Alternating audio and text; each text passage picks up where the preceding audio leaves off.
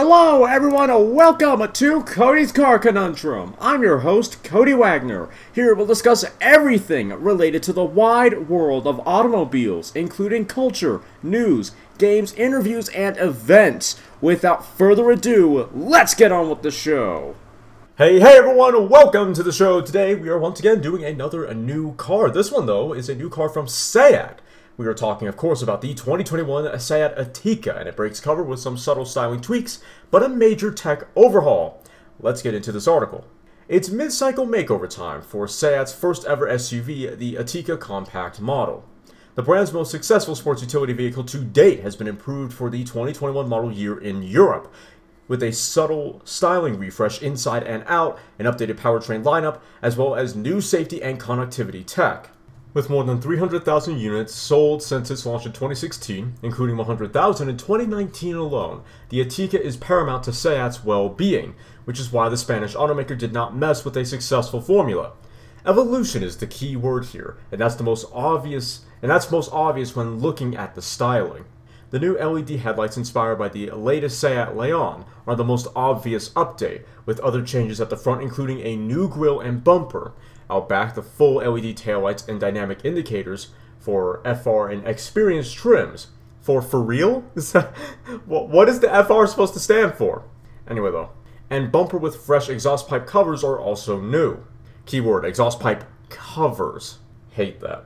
The new design of the bumpers make the 2021 Ateca 18mm or 0.7 inches longer, to the tune of 4,381mm or 172.5 inches long while the width and height remain unchanged. More subtle changes include the updated Ateca lettering on the tailgate, new alloy wheel designs from 17 to 8 sorry, from 17 to 19 inches, and an updated color palette.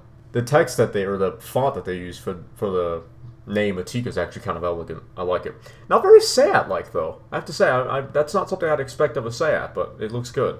The 2021 Ateca also introduces a new rugged looking experience trim level, which replaces the Excellence and features black front and rear bumpers with aluminum finished lower, lower valence, body colored wheels, wheel arch surroundings, and side moldings in an aluminum finish.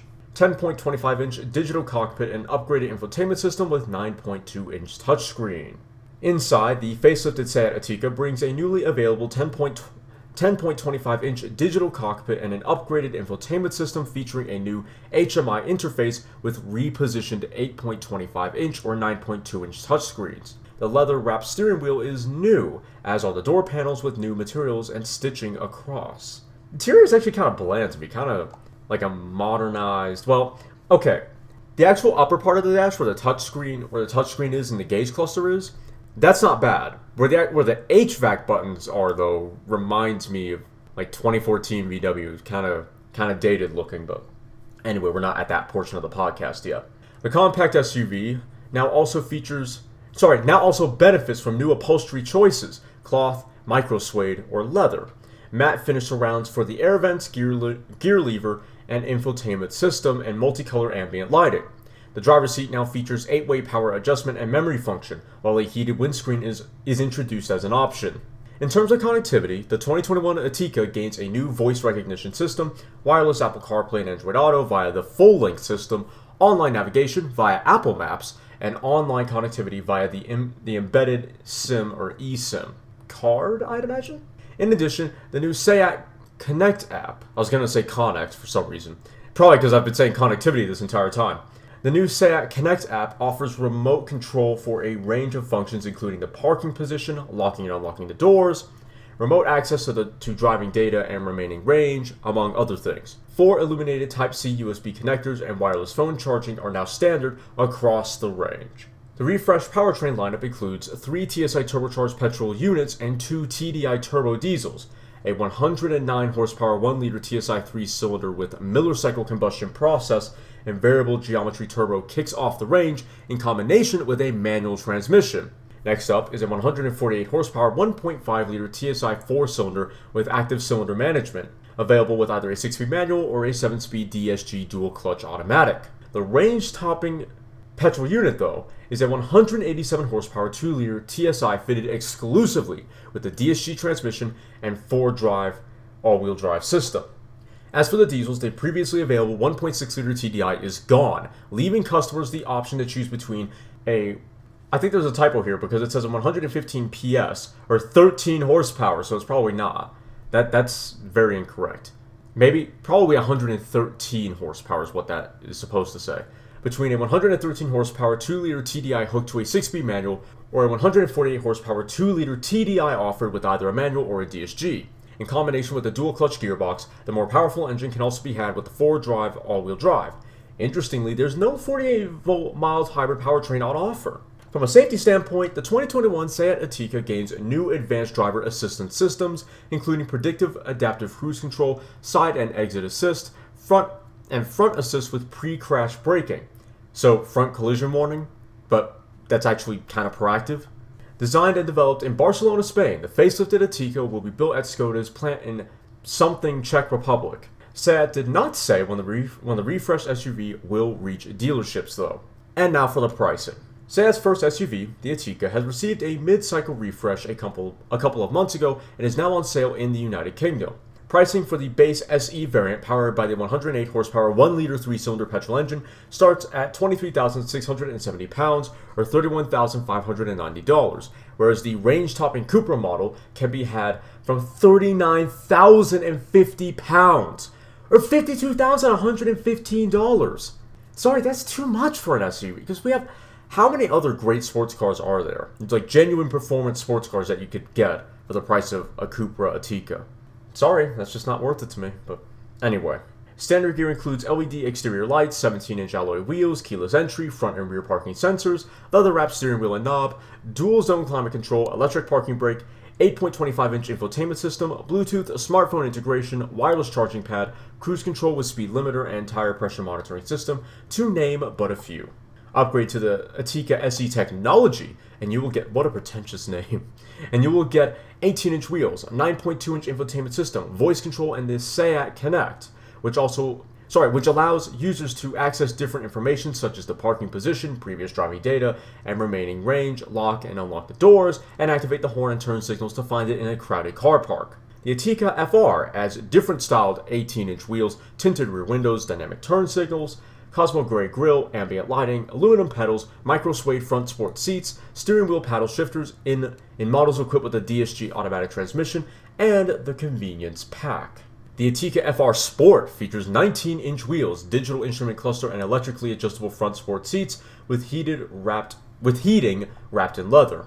A heated windscreen, reversing camera, and and Safe and Drive Pack are standard in the Ateca Experience, whereas the Experience Lux adds electric tailgate, 360 degree camera system, and side and exit assist.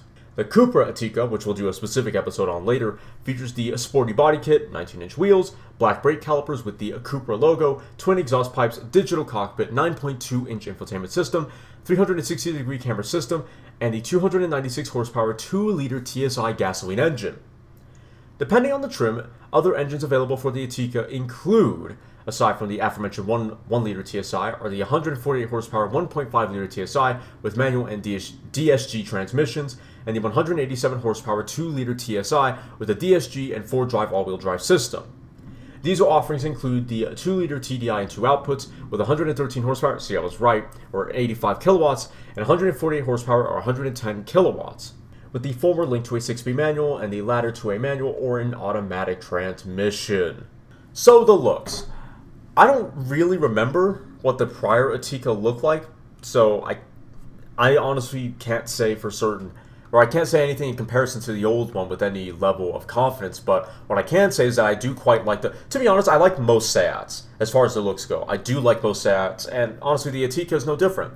I like the grill to me, it's a little bit weird how how big the middle grill is because that's not even the lower grill. They have the a lower kind of like VW esque little access ports at the bottom, but you have the you have a bigger frowned med, uh, middle oriented grill or middle middle placed grill, and then you have the upper grill that has the aluminum, chrome, silver outlining, and then the Seat logo.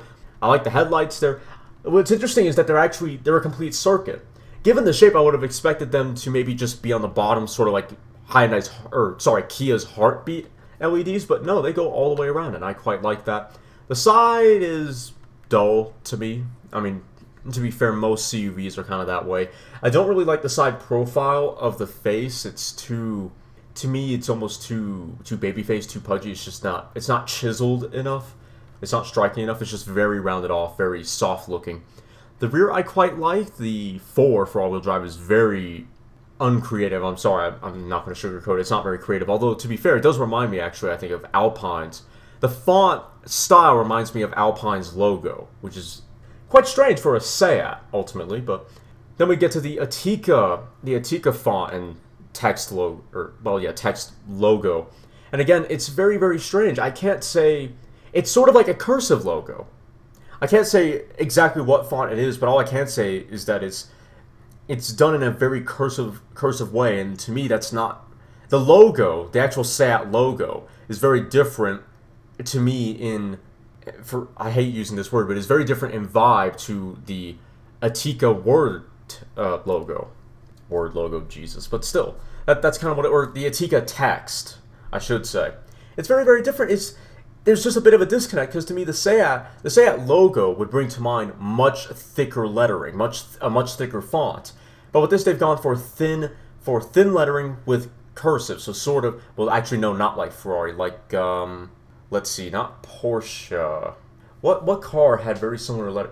Something something of a luxury luxury car, kind of like that. I can't really think of a car specifically, but yeah, kind of like thin cursive luxury esque font, and you'd have a pretty good idea of what the Ateca of what the Ateca text looks like. And again, it's quite strange because the logo itself is doesn't bring to mind a car that would have that kind of text. It's very very strange. But enough rambling about the text because I've been doing that for like three minutes.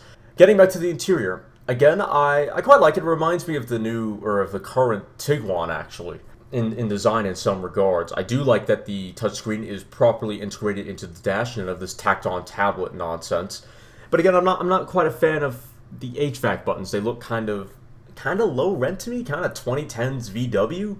So that's a bit of a I would say step back, but again, I don't remember the old interior. So let's let's just say that that's a bit of a downside visually on this interior is that the HVAC buttons aren't as modern looking as they perhaps could be.